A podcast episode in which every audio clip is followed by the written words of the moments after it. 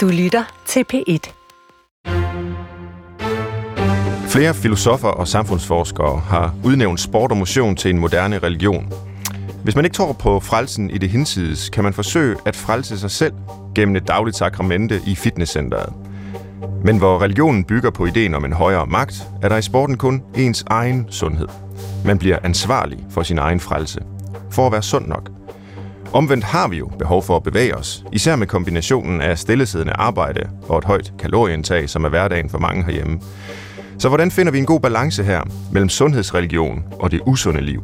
Det skal vi diskutere i dag i Brinkmanns Brix. Velkommen til.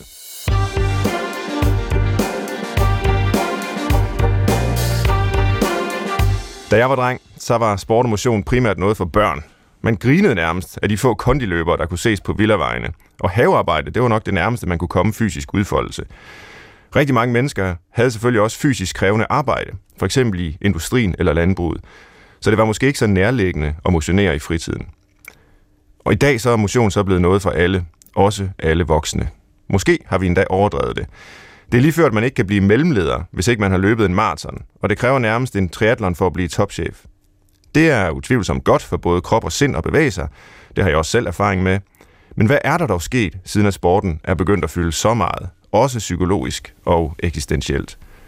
Og hvorfor bliver befolkningen til synladende stadig kraftigere i takt med al den sportsstyrkelse? Jeg er sikker på, at mine to gæster i dag kan hjælpe mig med at besvare disse og mange andre spørgsmål. Og mine gæster er dels Bente Klarlund Pedersen, overlæge og professor ved Københavns Universitet. Og du udgav sidste sommer øh, gåbogen Bente, og har gennem en fornem karriere beskæftiget dig med motion og sundhed. Velkommen til dig. Tak. Og ved siden af dig er øh, Julie Midtgaard, som er psykolog, seniorforsker på Rigshospitalet, lektor ved Institut for Folkesundhedsvidenskab, også på Københavns Universitet. Og du har blandt meget andet undersøgt, hvordan klubfodbold kan bruges blandt mænd med prostatakræft. Og det med fodboldholdet, der lyder det fantastiske navn FC Prostata. Ja, også velkommen til dig, Julie. Tak for det. Og nu lagde jeg så ud med en, en fordom, øh, som er relativt øh, uinformeret, så måske kan vi begynde med at få afprøvet den.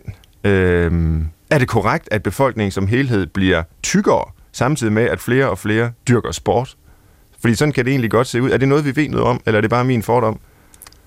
Det er jo spot on, vil jeg sige. Øh, det, det vi ser, det er en ekstrem polarisering. For hver eneste år, der går, så er der flere og flere, der øh, er meget fysisk inaktive og får alle de her livsstilssygdomme, der følger i kølvandet. Samtidig med, at der er flere og flere end nogensinde, øh, der er virkelig... Øh, har virkelig har speed på, på, på, på motionen, på, på, der er flere og flere, der dyrker øh, maraton, og der er flere og flere, der dyrker triathlon end, mm. end nogensinde. Og det ser vi både hos øh, børn og hos voksne, den her øh, polarisering. Okay, og der kunne man måske ønske sig, at det var lidt mere øh, ligeligt fordelt, øh, at der er nogen, der dyrker ekstremt meget sport, og måske også øh, næsten overdrevet, det kan vi jo så diskutere, og hvem har ret til at dømme om det, og så er der nogen, der overhovedet ikke gør øh, og som får de her livsstilssygdomme.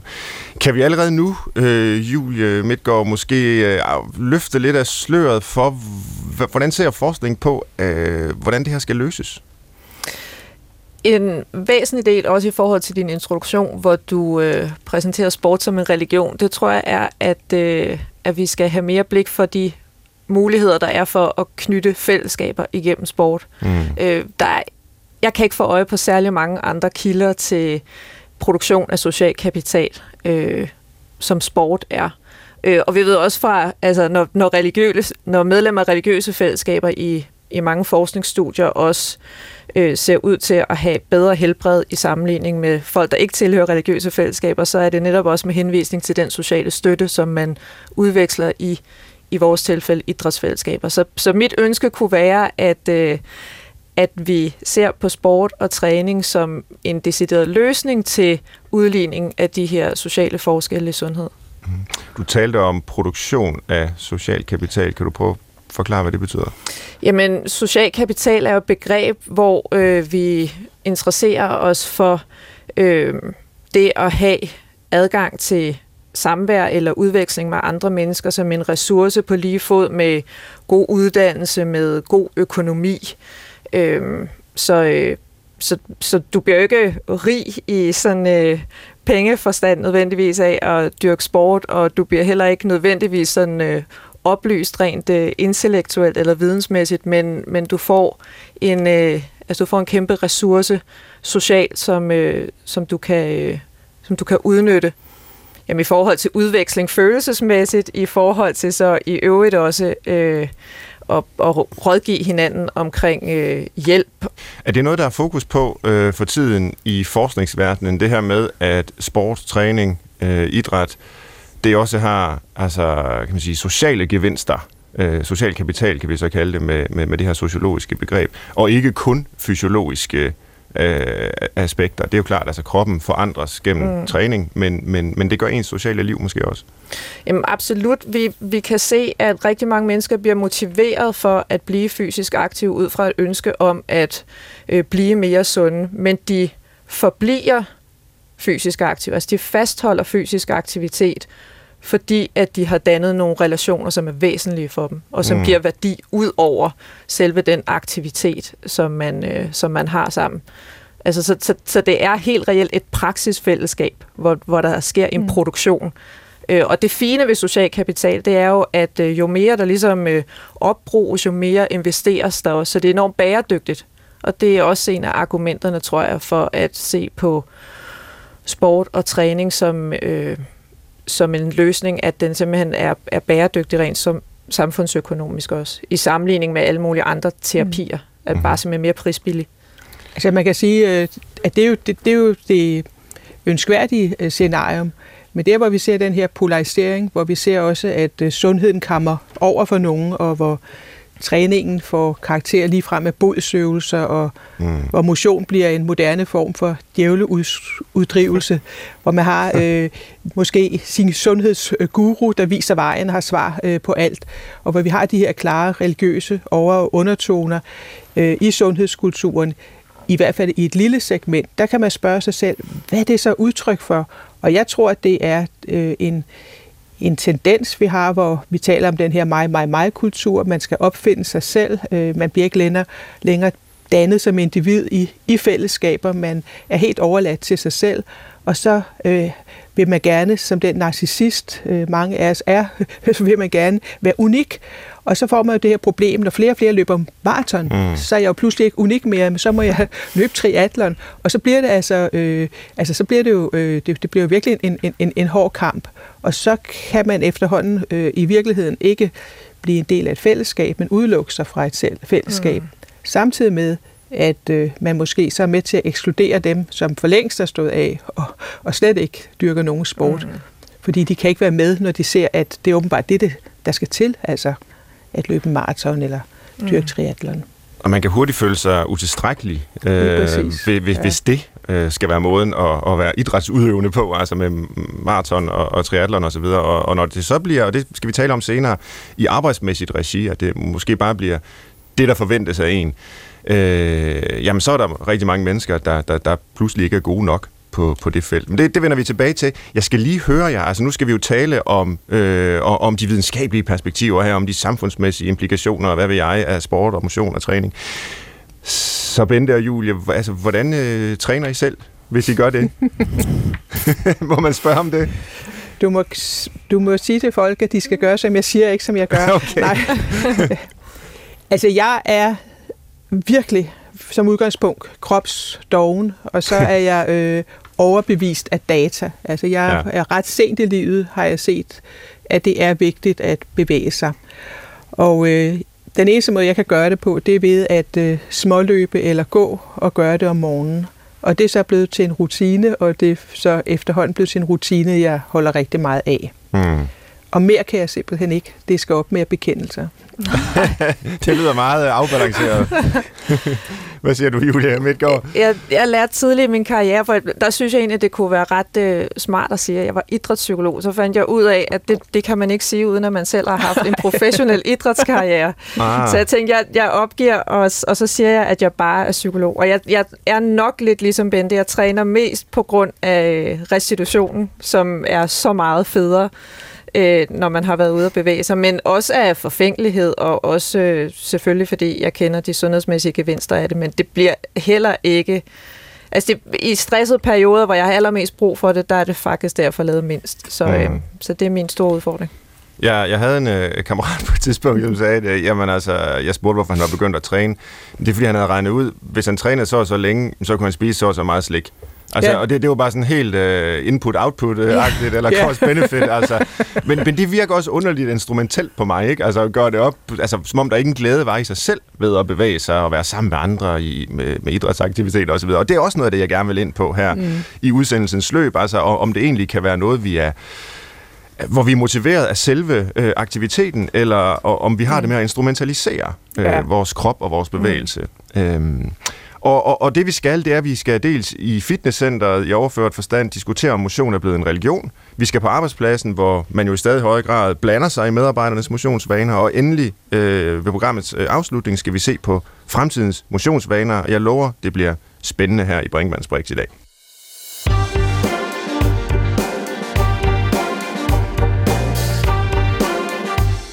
Fitness er blevet en af de allerstørste idrætsgrene herhjemme. Vi går ikke bare til holdsport som fodbold og håndbold, men vi dyrker også kroppen individuelt ved at træne den i et fitnesscenter. Og jeg tilstår gerne, at jeg selv er medlem af et. Det giver en dejlig fleksibilitet, at man kan bruge det lige når det passer ind i ens program. Men hvad bliver der så af samværet, og hvad bliver der af fællesskabet? Brinkmanns Brix, det er jo et program, der fokuserer på de psykologiske aspekter ved forskellige emner. Så lad os begynde der øh, med dem, og øh, det er jo så i dag Bente Klarlund og Julie Midtgaard, der er mine øh, gæster. Og Bente Klarlund, hvad ved vi i dag fra forskningen om, hvordan sport og motion påvirker psyken? Det er jo et stort øh, emne, men, men, men, men hvad, hvad siger forskningen der? Jamen, vi ved, at øh, hvis man er i relativt god form og er fysisk aktiv, så har man i hvert fald en statistisk nedsat risiko for at blive ramt af, af, af angst og stress og, og depression. Mm-hmm. depression. Derimod skal man være meget tilbageholdende med at sige, at man kan bruge øh, fysisk træning som behandling af, af psykiske sygdomme. Det ved man meget mindre om. Og det, der så er, er dybt fascinerende, det er jo, at hvis vi går tilbage til de gamle filosofer, så har de jo gået rundt der, Kierkegaard og Kant og Rousseau og, og Friedrich Nietzsche, der for eksempel siger, øh, det er når jeg går, de store tanker kommer. Mm. De her filosofer har uafhængigt af hinanden beskrevet, at de tænker bedre, når de, når de går. Og inden for de sidste ganske, ganske få år, så har man simpelthen fundet ud af, at øh, musklerne de frigiver øh, hormonlignende stoffer til blodet. Øh, det var vi med til at finde ud af for små 20 år siden. Og inden for de sidste meget få år, så viser det sig, at musklerne frigiver stoffer til blodet, der går over blod-hjernebarrieren og går ind og påvirker vores øh, hukommelsescenter, øh, så vi må formodes at tænke bedre, øh, huske bedre øh, og måske også blive bedre humør. Samtidig er det sådan, at en hel masse øh, kan man sige, lykkeagtige hormoner, øh, noget der hedder serotonin og dopamin, at de øh, stiger i, øh, i hjernen, når vi er fysisk aktive. Mm. Jeg synes, det er dybt fascinerende, at, øh, at vi fra at have en fornemmelse af, at, at det er godt for vores mentale sundhed og vores tankevirksomhed, at vi også bevæger os, at vi begynder at forstå en lille bit smule af, øh, hvorfor det er sådan. Mm. Men det er vel omstridt det her med øh, behandlingen, som du også siger. Ja. Øh, jeg, jeg stødte på en psykolog for noget tid siden, som øh, både øh, altså, skriver, men, men også arbejder med klienter i praksis, som sagde, at øh, jamen det her med, at man anbefaler motion til mennesker med, med alvorlig stress, Øh, det, det skal man måske faktisk være lidt varsom med. Øh, hun anbefaler selv øh, tv-serier, altså binge-watching, hvor man slår hjernen fra eller bare glider ind i det der serieunivers. Men, men især, kan man sige, intensiv motion øh, har det jo faktisk med måske at fastholde en i stress, fordi kroppen bliver øh, aktiveret på en måske uhensigtsmæssig måde i den sammenhæng. Er, er det noget... Øh, du kender til? Altså, hvis vi taler, øh, det kan vi sikkert begge to sige noget om, øh, ja. Julie. Hvis vi taler om øh, altså egentlig evidens, så mener jeg ikke, at der er stærk evidens for hverken det ene eller mm. det andet. Så der må man også gerne bruge sin intuition. Jeg har en intuition om, hvis man er stresset eller deprimeret, så er det måske meget godt at gå en, gå en tur. Vi kan i hvert fald ikke sige, at man skal kan få en en målbar øh, effekt øh, på de her mentale øh, symptomer, hvis man sætter et træningsprogram i gang. I modsætning okay. til, hvad man kan, øh, hvis man har type 2-diabetes, hjertekarsygdom, mm. forhøjet blodtryk, så kan vi jo meget, meget øh, veldokumenteret sige, at så har det en effekt øh, på den øh, sygdoms, de sygdomssymptomer, man, mm. man gerne vil gøre noget ved. Julie ja. Midtgaard, hvis der er sådan nogle gode effekter, så er spørgsmålet, hvor meget evidens der er øh, for dem. Øh, noget er der måske, og ellers så er der jo masser af hvad man kan sige, anekdotisk erfaring og personlig erfaring, som jeg jo bestemt også selv har. Mm. Hvorfor er det så ikke alle, der dyrker sport og motion? Hvis vi har vidst siden øh, Kierkegaard og Rousseau og Kant og Nietzsche, der, der gik rundt og fik øh, gode tanker og fik øh, harmoni mellem sjæl og krop osv., hvis vi har kendt til det, og endnu længere tilbage til de gamle grækere med en, en, en sund sjæl i et sundt læme osv., hvorfor er alle så ikke hoppet på? Øh, jamen et oplagt svar vil være, at øh, vi jo har indrettet os øh, til fordel for en mere og mere malig tilværelse, og det vil sige, det, det kræver tiltagende initiativ og motivation faktisk at bevæge sig. Øh, så, så man skal jo første omgang kunne mobilisere det, og så, øh, så er der en ny tendens, som jeg er ret begejstret for, nemlig at opgive at tænke på træning som en som noget, der er afhængig af motivation hos den enkelte, til fordel for at tænke på træning som en, som en praksis. Og mm-hmm. det mhm. vil sige, at øh, skal man træne og fastholde træning, jamen så er man også nødt til rent øh, strukturelt eller sådan materielt at have nem adgang til altså både infrastruktur, og, men også øh, de redskaber, man skal bruge. Man har brug for know-how og viden, og så har man brug for at være i et socialt miljø, som, øh, som anerkender vigtigheden af det. Og, og de tre elementer for at opretholde en praksis, altså langt fra til stede i alle dele af befolkningen. Så, så det, er, altså det er faktisk en, en bedrift, vil jeg sige. Men hvad, hvad, hvad ligger der i, at øh, vi skal til at opfatte træning som en, en praksis, og ikke som ja, noget, man sådan lægger ind i sit øh, dagsprogram eller sådan. Øh, kunne det være noget med, at, øh, at man opbygger verden på en måde, så den ligesom tvinger en til, at, mm. at man bevæger sig, øh, eller hvordan skal det forstås? Jamen, helt bestemt. Altså, og det synes jeg i virkeligheden er den sikreste vej til at undgå stigmatisering af folk, der ikke træner, og mm. til at øh, undgå nogle af de her kløfter socialt. Det vil jo være, at vi ligestiller øh, folk i forhold til adgang til motion og at vi for dem, der ikke af sig selv er motiveret, altså vi sådan rent adfærdsarkitektonisk mm. simpelthen gør det muligt for folk at bevæge sig, også selvom de ikke har en naturlig tilbøjelighed til det, fordi de socialt ikke er, eller opdragelsesmæssigt ikke er indrettet til at øh, synes, det er interessant, eller øh, øh, vide, hvordan man gør.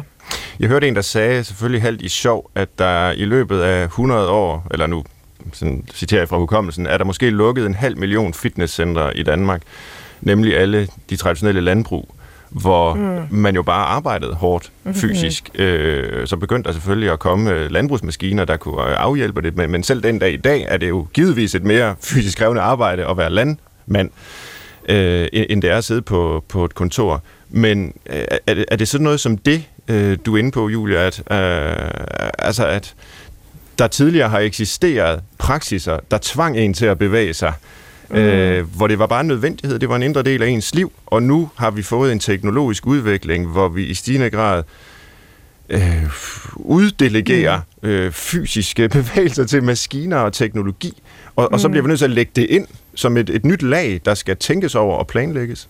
Ja, bestemt. Øh, og, og, ja, og igen, så er, så er det så blevet op til dem, der har øh, de ekstra ressourcer, både socialt og økonomisk øh, og vidensmæssigt, at opsøge mm. øh, de muligheder, der er. Så det bliver individuelt lige pludselig? Præcis. Ja. Altså, vi kan se i, i USA, der er der jo nogle byer, hvor man simpelthen ikke kan gå hvor man ikke kan forlade sit mm. eget hjem, uden at det er per bil. Jeg er to gange blevet stoppet, øh, ved, fordi jeg gik i øh, amerikanske byer af politiet, som spurgte, om min bil var brudt sammen, og den anden gang, om jeg var så klar over... Så om, om jeg var klar over, hvor farligt det var at være her. Altså, ja. der er vi bedre i, i, i, i, i Danmark, altså, men vi skal ikke underkende, hvor vigtigt det er, at vi øh, understøtter en cykelkultur, og det er nemmere at cykle, end det er bile. Altså, hvis vi hele tiden gør det, at at kunne bevæge sig fra det ene sted til det andet mere øh, attraktivt, end, øh, ej, mere tidsbesparende, mm. øh, så, øh, vil vi under, så er det jo en infrastruktur, der måske mm. ikke understøtter træning, men understøtter hverdagsmotion. Præcis. Og med den kommer man altså ret langt. Men hvad så med det dilemma, der opstår, som jeg i hvert fald ser, i og med, at der jo sådan set er mennesker, der har vanskeligt ved at bevæge sig fysisk. Altså mm. der er mennesker, der er bevægelseshandicappede, øh, der er ældre mennesker, der har gangbesvær, der er alle mulige ting, hvor det jo er en kæmpe lettelse, at man kan gå direkte ind i et øh, stormagasin, og så er der en rulletrappe lige foran en, som man bare øh, stiller sig på, og så bliver man kørt op øh, til, til, til den næste etage Det kan også betragtes som et stort fremskridt, at vi har udlignet bevægelsesforskelle mennesker imellem gennem teknologien. Og så er prisen, vi skal betale, måske bare den, at jamen, så er der en masse mennesker, der ikke får bevæget sig nok. Eller hvordan skal vi øh, løse det? Altså, ja, men vi plejer jo at sige, at øh, vi har understøttet de handicappede med de her rulletrapper, samtidig, med, har, samtidig har vi handicappet den øvrige del, del af befolkningen. Mm. Jeg tror godt, man kan finde en, en balance, øh, hvor man ikke automatisk ser rulletrappen som det første, øh, når man går ind i et stort magasin, mm. og samtidig sikrer, at øh, folk, der er gangbesværet, kan komme, komme rundt. Øh, ja, det, vi er i hvert fald nødt til hele tiden behold, at forholde os øh, virkelig bevidst til, at øh, om vi kan understøtte en, en, en struktur, øh, hvor vi bevæger os automatisk. Ja. Og det er måske der, hvor psykologien bliver relevant. Der er mange, øh, både psykologer og adfærdsforskere og adfærdsdesignere, er der nogen, der taler om, mm-hmm. som er optaget af nudging. Altså mm. det her med, at man sådan set får skubbet folk i en retning, der er gavnlig for dem selv, øh, så det bliver det naturlige valg, øh, de foretager, der, der, der er det gode valg, men, men de kan godt gøre noget andet. De har stadigvæk deres frie vilje. Øh, er det noget, du kender til som psykolog, Julie Midtgaard? Altså gode eksempler på øh, design af omgivelser, praksiser, øh, fællesskaber, som får folk til at gøre det rigtige, så at sige. Ja. Altså, vi, jamen, der, der findes flere eksempler i litteraturen. Det, der øh, først øh, popper op i min øh, hukommelse, det er et, et studie fra Kanada, hvor man øh, netop i de her store indkøbscentre har lagt modstand på indkøbsvognen. Så, øh, så dem, der er ude og handle, simpelthen øh, skal bruge meget mere kraft til at skubbe vognen. Øh, det blev så vist jo faktisk overhovedet ikke nogen succes.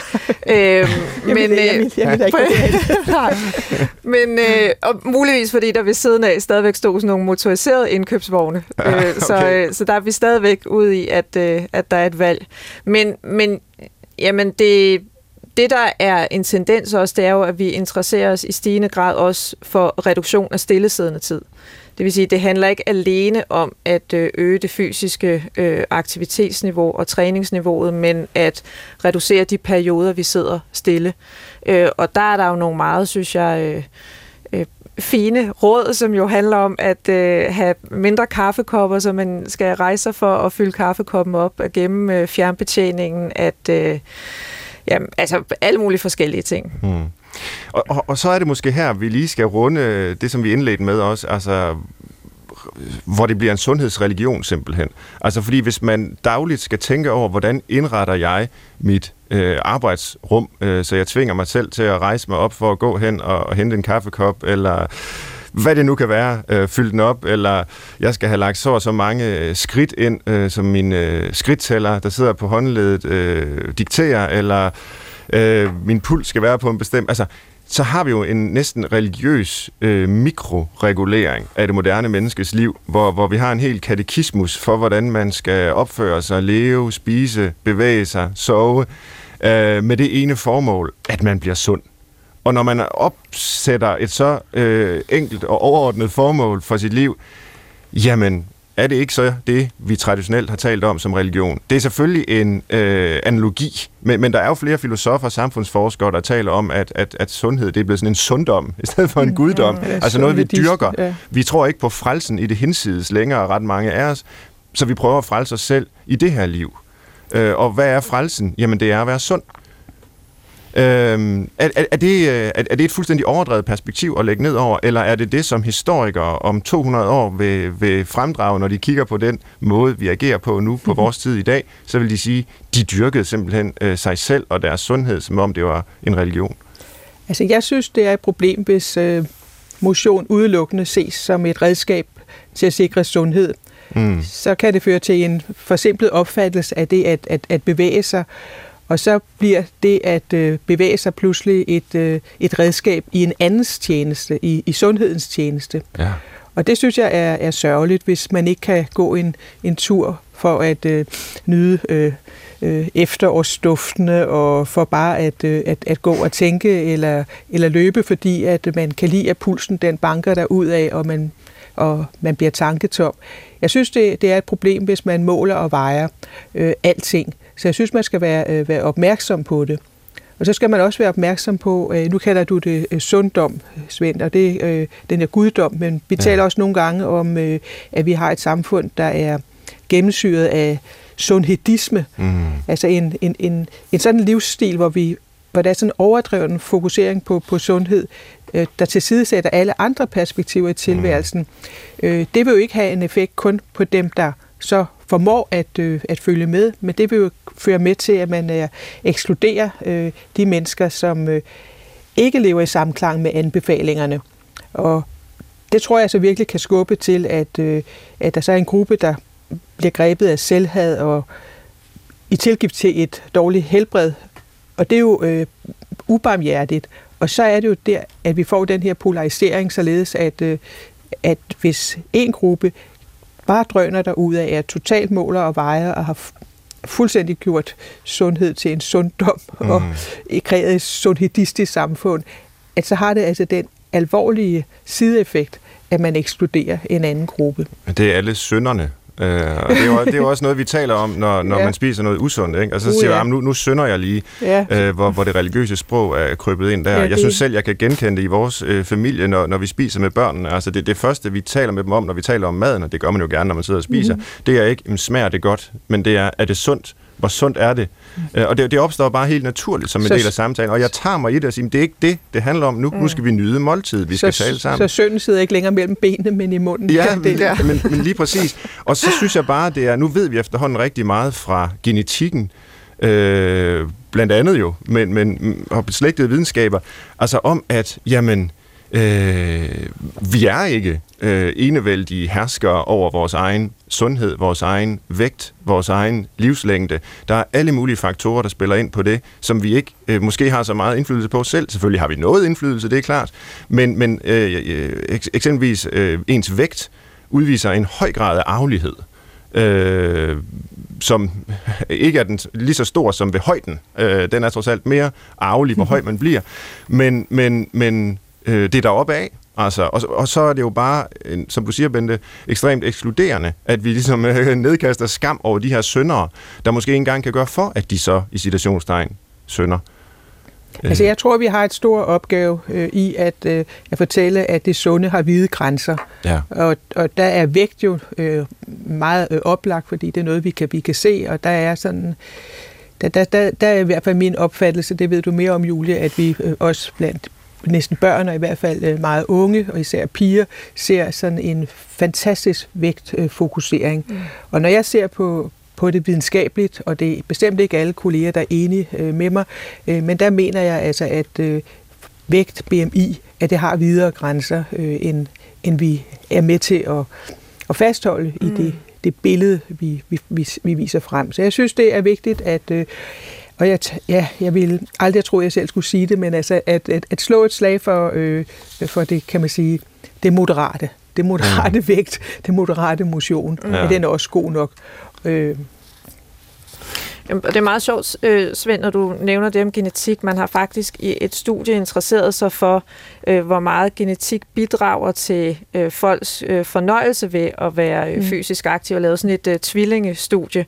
Og der ser det faktisk ud til, at det genetiske bidrager i i bedste fald i meget moderat grad til, øh, til fornøjelsen ved at være, øh, at være fysisk aktiv. Så det, så det, altså når jeg siger moderat grad, så er det omkring 30 procent mm. øh, af, af denne her øh, forskel, der kan forklares med henvisning til, til genetik. Og det vil jo sige, at 70 procent er stadigvæk øh, miljøskabt.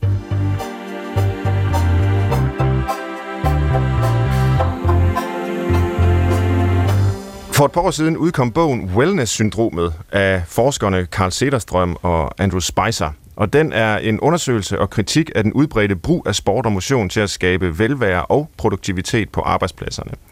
Rigtig mange steder skal man løbe DHL-stafet, der er firmafodbold, slankeforløb, søvncoaches, walks and talks og deciderede træningscentre på mange af landets arbejdspladser. Uanset de gavnlige psykiske effekter af motion, som vi har været lidt inde på, så skal vi vel som samfund have en diskussion af, hvad det så er udtryk for, og om det er legitimt. Og øh, det er jo så Bente Klarlund og Julie Midtgaard, der er mine gæster i dag, og vi diskuterer øh, sport, motion, træning, øh, hvad det spiller af rolle og bør spille af rolle i vores liv. Og nu er jeg måske næsten kommet til at lægge jer ord i munden med den her intro til, øh, til snakken om arbejdslivet, men hvad siger I sådan helt overordnet til den her tendens til at føre sporten ind i, i vores arbejdsliv? Jeg synes, at det er altid, for eksempel du nævner DHL, Ja. øh, det synes jeg der faktisk er noget af det, der kan, kan, kan, kan, kan samle. Altså det, det vil jeg synes er mindst lige så godt, som at man tager på firmaskovtur eller, eller noget andet. Så ja, det vil jeg ikke demonisere. Men hvad så, hvis man er den, som ikke løber DHL-stafet? Altså, fordi man, øh, fordi man er for tyk? Ja, undskyld. At det fine ved sport er jo også, at der er, der er masser af andre øh, funktioner og øh, ting, der kan... Øh, altså som kan anerkendes, ud over det at være den, der løber hurtigst. Altså Ja. der er... Øh, igen, der, der, er der skal også være nogen, der er den, der øh, henter øh, fadølene, og som står og hæpper, men som måske stadigvæk er gået derhen, eller gået i øh, grupper sammen under sådan en stafet. Så, så jeg, i virkeligheden er det jo et spørgsmål om, hvordan man i de her mikrokulturer måske lige besinder sig på, ikke at nødvendigvis kun gå op i, hvem der har den øh, hurtigste tid, men Mm. i lige så høj grad hylder indstilling til det. Jeg, jeg, jeg hører til dem, der synes, at fagforeningerne for eksempel har spillet for lidt. Øh, de har mistet... Øh, Altså, de, de har mistet opbakning i befolkningen, og, og kunne de i højere grad have været med til at promovere øh, adgang til øh, igen sociale fællesskaber gennem træning, så kunne det have været en måde også, hvor de havde kunnet øh, sætte deres interesser igennem og være med til at løfte igen øh, de dele af befolkningen, som, som uddannelsesmæssigt og i forhold til deres knyt- tilknytning til arbejdsmarkedet ikke har de samme privilegier, som man har på mange private arbejdspladser. Det var bare lige en lille side Ja, jo, jo. bemærkning. Men jeg er helt enig i det. Jeg tror, det er 20 år siden, at jeg foreslog, at øh, motion på arbejdspladsen skulle være skulle med i, i, i trepartsforhandlinger som et, som et krav. Ja. Og ikke, Ja, bare, og ikke bare flere kaffepauser eller Nej. flere frugtkurve, men altså faktisk øh, retten til ikke at blive nedbrudt øh, på sig fysisk af arbejdet. Men det har jeg nemlig tænkt lidt over her. Altså nu er I begge så inde på det med fagforeningen. Altså, at det egentlig er lidt interessant, at øh, kan man sige, ideen om, at vi bør bevæge os, øh, træne som en del af vores øh, arbejde øh, på- på arbejdspladsen, den kommer fra arbejdsgiverne og ikke fra arbejdstagerne. Mm. Og det kunne jo godt, hvis man bare har en lille smule sådan øh, marxistisk sans tilbage, øh, det ved jeg ikke, om vi har her, men, men så kan man jo godt sige, jamen, at det er måske ikke tilfældigt. Altså det er måske netop fordi, at man ønsker de her produktive, øh, effektive kroppe hos sine øh, medarbejdere, hvor, hvor, hvor det, I siger nu og anklager fagforeningerne lidt, øh, kunne godt ses som en sund skepsis fra deres side over for det her, at sige, jamen det skal I simpelthen ikke blande jer i. Vi bestemmer Jamen, selv. Ja, men der er jo simpelthen så mange øh, etiske dilemmaer i det her. Så. Ja. et rigtig godt emne at tage, at tage op. Jeg har øh, i de senere år prøvet at ændre, i stedet for at tale om motion på arbejdspladsen, så tale om fysisk efteruddannelse på arbejdspladsen. Mm-hmm. At man, øh, vi har for længst accepteret, at politifolk og brandfolk, at de skal, de skal kunne være fysisk aktive i arbejdstiden, fordi ellers kan de ikke passe deres job. Og øh, der er altså nogle jobkategorier, for eksempel rengøring, øh, socioassistenter, hårdt belastet arbejde, hvor man bruger sådan den ene del af kroppen meget ensidigt, hvor der er meget, meget stor nedslidning. Og det er i hvert fald arbejdsgivernes opgave, at man ikke går på arbejde og bliver syg af arbejdet. Mm. Og der synes jeg, det er virkelig vigtigt, at man giver plads i arbejdstiden til, at man kan lave noget sund fysisk aktivitet. Motion, det må den enkelte jo beslutte, og man skal. Jeg synes ikke, at man skal, kan lægge ned over fra arbejdsgivers side, at man skal motionere, men man kan sikre, at man ikke bliver syg af arbejdet. Ja. Den vinkel synes jeg er, er ret vigtig, fordi ellers kan jeg godt se, det, så bliver det, øh, hvem, hvem er det, der har magten over hvem. Ja, hvis det forventes, at man for eksempel øh, skal deltage i en DHL-stafet på arbejde, som, som var det indledende eksempel her, øh, og så spurgte jeg, jamen, hvad, hvad nu hvis man faktisk er, er den overvægtige øh, blandt kollegerne, så er man jo ekskluderet. Og så vil jeg så bare lige slå et lille slag for DHL, fordi øh, Ja. der går man jo også for eksempel. Ja. Ja. Altså, vi har jo mange gåhold, og jeg ser folk, der går stavgang, og vi har mixede hold, og, mm. og netop, øh, og man kommer i, i mål efter fem kilometer, og man får grillpølser og så videre. Så det er også sådan øh, en, en, en, en, en fest. Øh, jeg synes ikke, at det at der er noget farligt der. Ellers kan jeg jo, som vi har været inde på tidligere i udsendelsen, se en masse problemer i den her ekstreme mm. polarisering. Og det er selvfølgelig også bare et eksempel med DHL-stafetten. Altså, det er jo noget, jeg selv med, med, med glæde har deltaget i, så det er jo ikke, fordi jeg vil demonisere det på den måde. Men vi er jo her optaget af øh, de dilemmaer, der kan være, og ja. et af de dilemmaer er jo også, at vi jo sådan set har et endeligt antal timer til rådighed i vores liv, og, og, og man kan jo godt have en diskussion om, jamen, hvor mange af de timer skal gå til, at jeg træner, øh, overvejer det, øh, gør det til en del af af, af min bevidsthed. Altså, øh, man kunne jo også sige, i stedet for at virksomhederne tilbyder træning og stafet og firmafodbold og alt sådan noget, så kunne de have en læseklub, læsegruppe, hvor man læser litterære klassikere eller moderne kriminalromaner, eller hvad man har lyst til. Det er jeg ikke stødt på en eneste gang. Det findes sikkert derude et eller andet sted. Men det er altid øh, sport og træning, man griber til. Tilsvarende med, med politikere, når de øh, skal gøre sig selv øh, attraktive for vælgerne i valgkampen, så tager de altid ud at løbe. Man ser dem i løbetøj og ud at dele flyers med, med vælgerne og i, i løbesko osv. De flasher aldrig, hvilke bøger de har læst. Altså, nu er det bare for, for at nævne et andet eksempel på noget, der også, og måske tidligere i højere grad har givet social status, mm. at man var et dannet, belæst øh, menneske. Og i dag, der er det jo der er det altså næsten, som jeg ser det entydigt, det fysiske, øh, det, det er sundheden. Det er det, der skal udstråles. Jeg synes, vi har faktisk lavet på Rigshospitalet et, øh, ikke et stort, men et, dog et øh, forskningsprojekt, hvor vi, øh, hvor vi undersøgte effekten af, eller betydningen af læsegrupper hos folk, der havde en, en aversion mod træning, eller i hvert fald var okay. træningsuvante. Okay. Og pointen var, at, at man jo så skulle lytte til lydbøger, og så kunne man stadigvæk få lov at sidde stille og roligt og, og drøfte bøgerne, mm. men man kunne lytte til bøgerne, mens man gik. Jeg tror, vi skal passe på med ikke at Øh, jeg tror, vi skal holde tingene på, øh, på et eller andet kontinuum, hvor, hvor vi ikke kommer til at sige, enten er du usund, og så træner du ikke, eller også er du sund og træner enormt meget. Mm. Enten interesserer du dig for, øh, for opera og fin litteratur, eller også så øh, er du kun interesseret i din, øh, i din krop og mm. i, øh, i, i din vægt.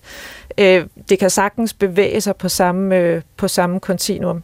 Og der er jo, altså, det det vi kan se også psykologisk, det er, at altså sådan helt klassisk, så tænkte man, at det er folks holdninger til motion, som har betydning for, om de rent faktisk også bevæger sig.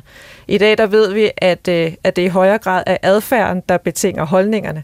Okay. Så, så er du, altså bliver du inviteret ind igen naturligt i nogle miljøer, hvor øh, træning bliver, altså øh, træning og fysisk aktivitet bliver øh, noget, som du laver naturligt og uprovokeret, skulle jeg til at sige, så får du antageligt derigennem også en, øh, med tiden en mere positiv holdning til det. Øh, så, så, øh, så man skal egentlig begynde med, med adfærden, siger du. Øh, men man skal ikke begynde med at forandre folks øh, mindset, deres holdninger. Øh, men, men man skal, nu er det jo et psykologiprogram, så vi må gerne bruge det ord som behaviorisme. Altså man ja. skal i virkeligheden gå lidt behavioristisk, altså adfærdspsykologisk til værks og sige, lad os indrette nogle øh, praksiser, belønne folk måske for faktisk at, at deltage i dem, og så kommer de til at holde af det. Jeg, jeg, belønning vil jeg være ked af, øh, men jeg synes i hvert fald, at vi skal anerkende, at, øh, at for rigtig mange mennesker er det overhovedet ikke interessant at bevæge sig som udgangspunkt, øh, og det er for nogen, som du selv har været inde på, måske også forbundet med smerte smerte og ubehag. Mm. Øh, men vi kan sagtens indrette os på en måde, hvor de mennesker alligevel kommer til at bevæge sig og har en... Øh, altså, men hvor det så er maskeret i, i noget andet, som rent faktisk interesserer dem. Og så, øh, ja. Og så er der lige det punkt, der jeg gerne vil nå, inden vi går videre til det næste element, nemlig, øh, vil det så egentlig være en ægte glæde, man føler ved bevægelsen, øh, hvis det på den her måde bliver Ja, du vil ikke så gerne tale om belønning, Julie, så du har måske allerede svaret mm. lidt på det. Men altså, at man ligesom skal lokkes til det. man skal, øh, frem for at det, det kommer øh, inden fra en selv, at man virkelig har lyst til det her. Øh, vi skældner jo i psykologien mellem indre og ydre motivation, at man enten, og det er så den indre motivation, kan være øh, motiveret af sagen selv. Altså det er ligesom en belønning i sig selv at være engageret i noget bestemt. I det her tilfælde kan det være træning. Og ydre motivation, hvor man gør det ikke for det egen skyld, men for at opnå et eller andet andet med det. Og det kan jo så meget oplagt her at være sundhed. Altså man hader at træne, men man gør det alligevel, fordi man gerne vil leve længere. Øh, eller spise noget mere slik, eller sådan et eller andet. Og, og der er der jo bare, nu kender jeg ikke specifikt til undersøgelser på det her felt, men det gør I givetvis, men der er jo rigtig meget psykologisk forskning, der i alle mulige øh, andre retninger peger på, eller inden for andre områder peger på, at det er den indre motivation, man når længst med. Men altså, nu er jeg jo ikke psykolog, men fysiolog. Mm. Ja, ja. og, og, og, og, og det er jo faktisk sådan, at hvis man begynder at være fysisk aktiv, så sker der simpelthen nogle fysiologiske, der er en, fysiologiske processer, som mm. påvirker vores øh, glædesniveau. Øh, og der er forskning, som er ret gammel, øh, som øh, viser, at når man begynder på et motionsprogram, så bliver man bestemt ikke glad. Altså man skal faktisk fortælle, til at begynde med bliver man ikke glad, man bliver faktisk sur.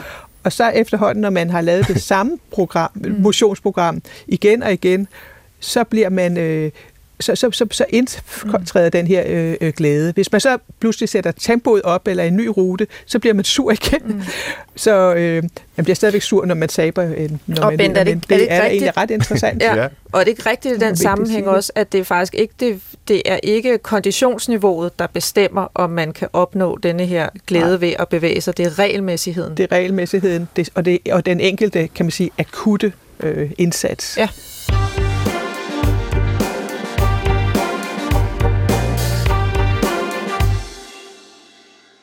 Her til sidst vil jeg gerne ind på, hvad fremtiden må vil bringe. Hvor er udviklingen på vej hen? På den ene side kommer der flere og flere kritiske analyser af sport og motion og sundhed som en religion, som vi har talt om. Og på den anden side, ja, så kommer der jo også flere og flere forskningsresultater, der viser gavnlige effekter af motionen på krop og sind. Hvordan finder vi mund balancen? Kan skoven igen blive et sted med fred, ro og fuglefløjt uden prusende løber og mountainbikere overalt? Kan vi slippe for, at chefen blander sig i vores motionsvaner, hvis vi ikke ønsker det? Eller vil sport og motion bare fylde mere og mere i vores liv? Så lad mig spørge jer, Bente Klarlund og Julie Midtgaard, helt åbent, hvor tror I egentlig udviklingen er på vej hen? Er det flere triathlonere? Bliver det endnu mere ekstremt? Eller begynder det at blive umoderne, og der er også nogle andre ting, der vil uh, poppe op? Vi kan måske begynde med dig, Bente, fordi du har skrevet den her gåbog, mm. øh, som jeg også gerne vil, øh, lige vil høre lidt om. Er det et øh, opråb om moderation? Altså, det er ikke et opråb om, at nu skal vi løbe en masse triatloner. Nej, det er et opråb om, at vi skal gå. Det er ikke et opråb om, at man skal holde op med at, at løbe i stedet nej, for at nej, gå, nej. eller dyrke triathlon i stedet for at gå. Det er simpelthen et forsøg på at forklare, fortælle, at øh, man kan opnå utrolig meget, både fysisk og mental øh, sundhed, ved simpelthen at, at gå, altså sætte det ene ben foran det andet. Og det håber jeg jo øh, appellerer til øh, den gruppe, som øh, ligger mig på sinde, nemlig den gruppe, som er meget fysisk øh, inaktive. Og øh, der ser jeg faktisk også en, en, en trend, en, en meget positiv trend. Men det sjove er, at øh, nogle af dem, der er allermest øh, kan man sige, sportsaktive og, og, og løber, de finder også, at det at, at gå faktisk kan give noget andet end, end løbet. Så det er ikke nødvendigvis et enten eller. Mm. Men jeg håber, at vi er på vej derhen, ikke at, øh, at alle begynder at gå i stedet for, men at øh, vi kan inkludere mange flere, så vi øh, kan, så der er flere, der, øh, der rejser sig op af sofaen og bare gør lidt i stedet for slet ingenting. Mm. Men du ser altså det med at gå, og, og den bog, du har skrevet om emnet, som en del af en trend, og ikke som øh, en, en, en modtrend. Øh, fordi det, det, det var egentlig mit umiddelbare indtryk, at at det er blevet så intenst med de her triathloner og maratonløb, vi har talt Nej. om, og krav og så videre, og, og så kommer du med en anden stemme, der siger, Nej. hey, lad os, lad os bare gå i stedet for. Nej, ikke i stedet for, Nej. men, men, men, men, men, men, men at det er, og, og, og, og, og, jeg, og jeg er altså ikke særlig bekymret. Det kan lyde som om, at jeg er, jeg er ikke særlig bekymret over for dem, som dyrker rigtig meget Nej. motion. Jeg er meget bekymret over den tiltagende store gruppe, mm. som er meget fysisk inaktive, og der, der er jo sådan et helt desværre øh, klostre det sådan, som også spiser usundt, og som ryger, og som ligesom for, det er ligesom om, at alt det usunde, det ligger et sted i et, et, et, omkring et bestemt segment, og hvis vi kunne øh, få dem i gang og give den, kan man sige, også glæde, der er ved at, øh, at bevæge sig, så, øh, så synes jeg, at vi skubber i den rigtige retning. Mm. Hvordan ser fremtiden ud på dit område, Julia Midtgaard? Jamen, øh, jeg, jeg kunne se nogle, øh, synes jeg, lovende tendenser i at bringe øh, foreningslivet tættere på øh, sundhedsvæsenet, og, øh, og omvendt, der er nogle spændende øh, resultater både her øh, hjemmefra og internationalt, som peger på, at vi kan udnytte de arenaer også, hvor folk mødes omkring sport. Altså for eksempel lavet et, et spændende studie, øh, som nu gennemføres på europæisk plan, hvor man kigger på øh, fodboldklubber og fodboldfans. Og der bliver det legitimt for dem at, øh, at interessere sig for deres sundhed, og måske også knytte nogle træningsfællesskaber, hvis det bliver introduceret for det øh, i regi af deres øh, yndlingsfodboldklub, eller mm. når de mm. kommer på stadion.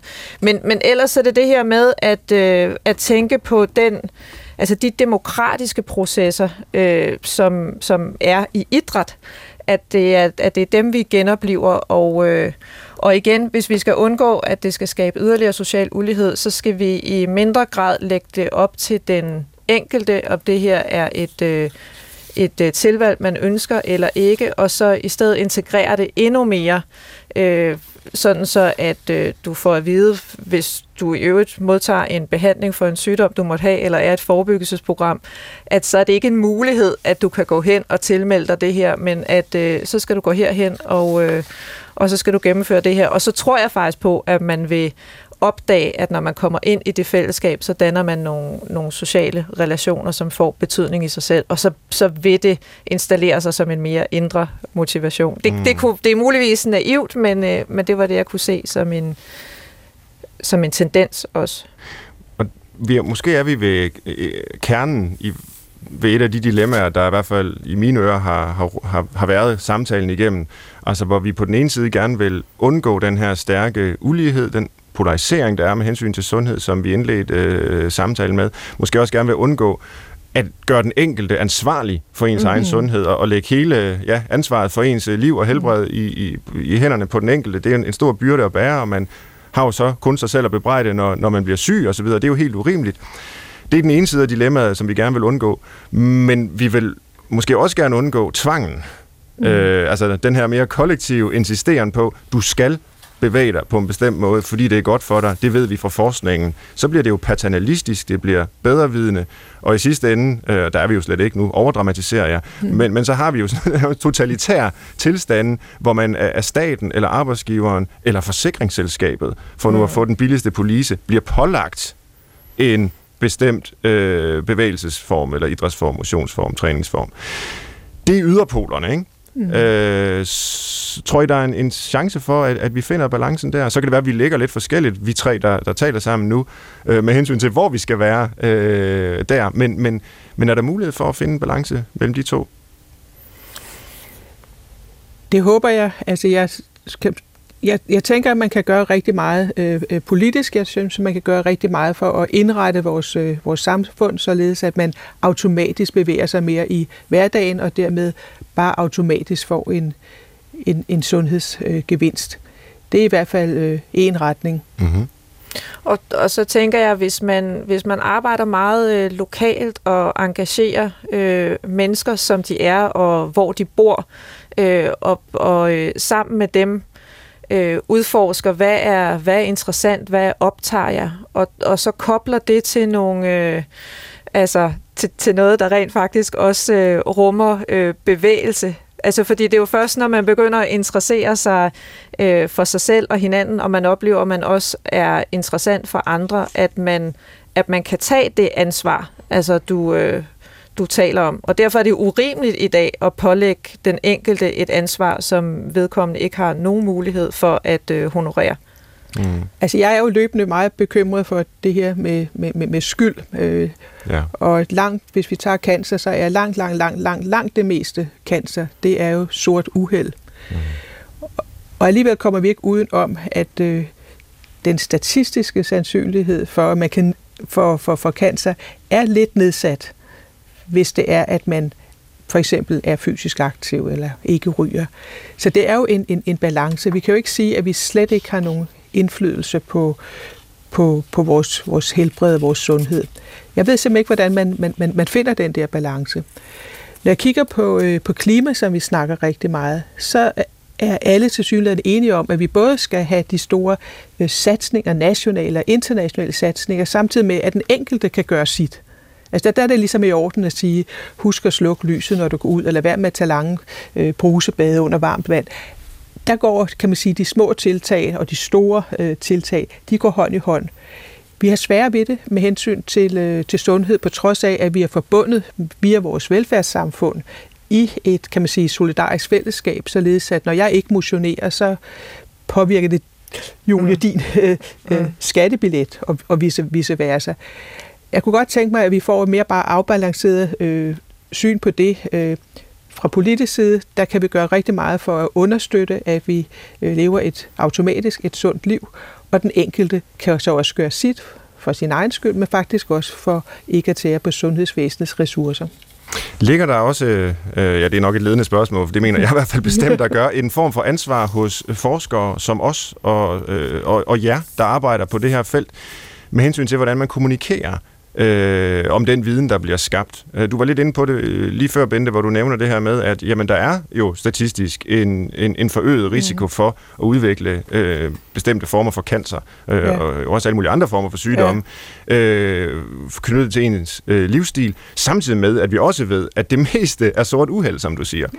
Ja. Øh, men, men når der kommer resultater fra forskningen, øh, selvfølgelig via øh, videnskabsfolkene ud øh, i dagspressen, og, og det skaber store overskrifter på, på BT, eller nogle af de aviser, som dækker mm. det her sundhedsområde meget tæt, og så står der så, sådan undgår du at få cancer, eller sådan noget. Ikke? Ja. Øh, og når man så får cancer, jamen, så har man jo ikke, det, det er umuligt at vide, om det skyldes en bestemt livsstil, eller om det bare er sort uheld, fordi man kan jo i princippet ikke oversætte de der statistiske undersøgelser, der angår øh, befolkningsgrupper, til noget, der har med den enkelte at gøre. Man kan simpelthen ikke vide, om man er en af dem, hvor det var sort uheld, ja. eller, eller, eller det skyldes ens øh, livsstil, som man selv har indflydelse på. Hvordan i alverden opdrager vi journalister og, og læsere af de her nyheder til at forstå de her ting?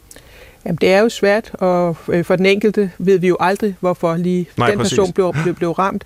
Øh, samtidig vil det også være kynisk at forholde befolkningen den øh, information, altså mm. at, at, der, at der er en, øh, en miljøpåvirkning. Vi står øh, meget, vi har mange cancerpatienter og patienter med type 2-diabetes i mit øh, forskningscenter, og jeg oplever faktisk, at folk godt kan lide at vide, at der måske er noget, de selv kan gøre. Øh, for eksempel at, øh, at, at motionere. Men det er jo en hårfin balance at de ikke skal bruge øh, den smule energi, de har på sig og, mm. og lave noget, hvor de heller vil lave noget andet. Så jeg kan ikke give dig et facit her med to streger under. Kun sige, at det er en konstant søgen efter at, at finde den rigtige balance i den her øh, formidling.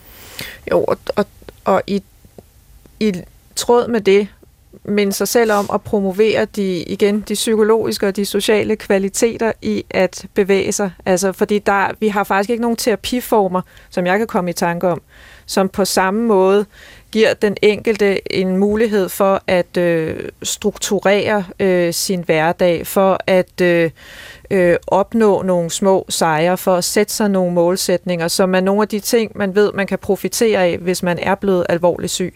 Og, og det er jo, altså de, det er de ting, som jeg synes, vi skal interessere os for sammen med vores, øh, sammen med vores patienter, som er alvorligt syge. Og at der så er en mulig helbredsmæssig effekt derudover, det er jo, det er jo kun en bonus, men det må for alt i verden ikke være det, tænker jeg, som vi pålægger den enkelte at, at have ansvar for. Hmm. Altid også. Her til sidst i programmet, der øh, laver vi gerne en liste. Øh, jeg tænker om det som et public service element, hvor vi forsøger at sammenfatte de ofte komplekse spørgsmål, vi har taget op, i tre enkle råd eller tre enkle punkter. Og i dag har vi jo talt om noget, som der er bred enighed om, er rigtig godt, nemlig at bevæge sig, motionere, træne. Øh, og, og jeg har jo så forsøgt at spille djævelens advokat, og det har I jo sådan set også øh, på, på jeres måde, og også påpege nogle af, af udfordringerne, problemerne forbundet med, at vi netop dyrker sport så meget. Altså vi, vi dyrker sport, men dyrker vi det også som en form for religion. Så lad os prøve, hvis I er med på det, at lave en liste, hvor vi vender tingene lidt på hovedet, og så spørger, hvordan undgår man bedst at få noget godt ud af sport og motion? Uh, hvis vi skal lave en liste til djævelens advokat, hvordan undgår man det? Altså, jeg, jeg vil sige, hvis man, hvis man går helt traditionelt til værks, og så siger, hvad er målet med min træning, så er det næsten en sikker vej til at undgå fastholdelse på lang sigt. Så jeg vil meget okay. hellere stille spørgsmålet om, hvem er målet med din træning?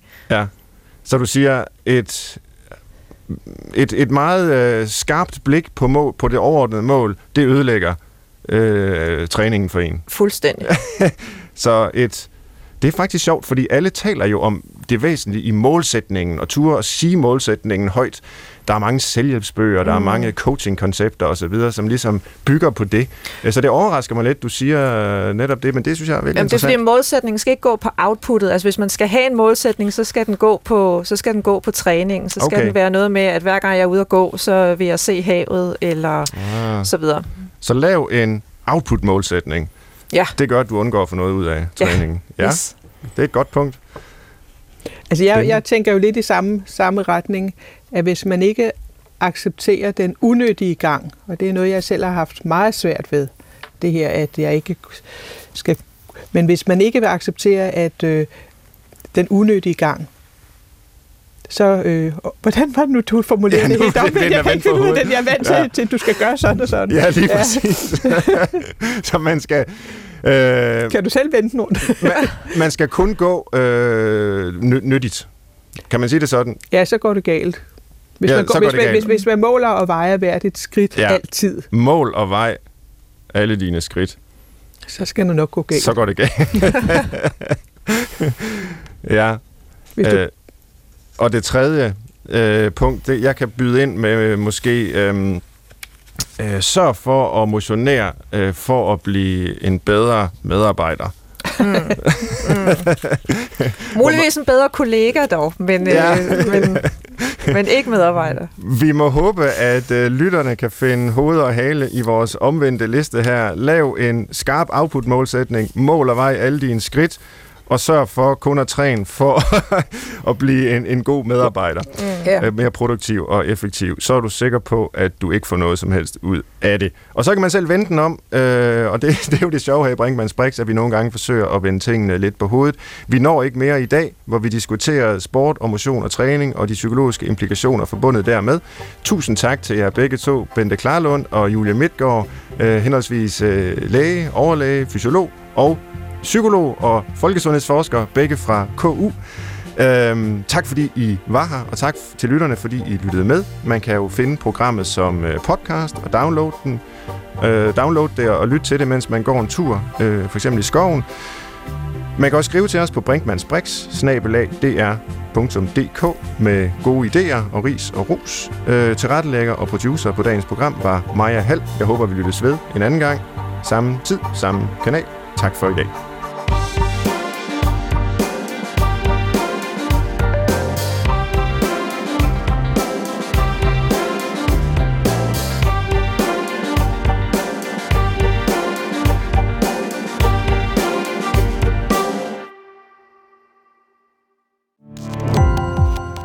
Gå på opdagelse i alle DR's podcast og radioprogrammer. I appen DR Lyd.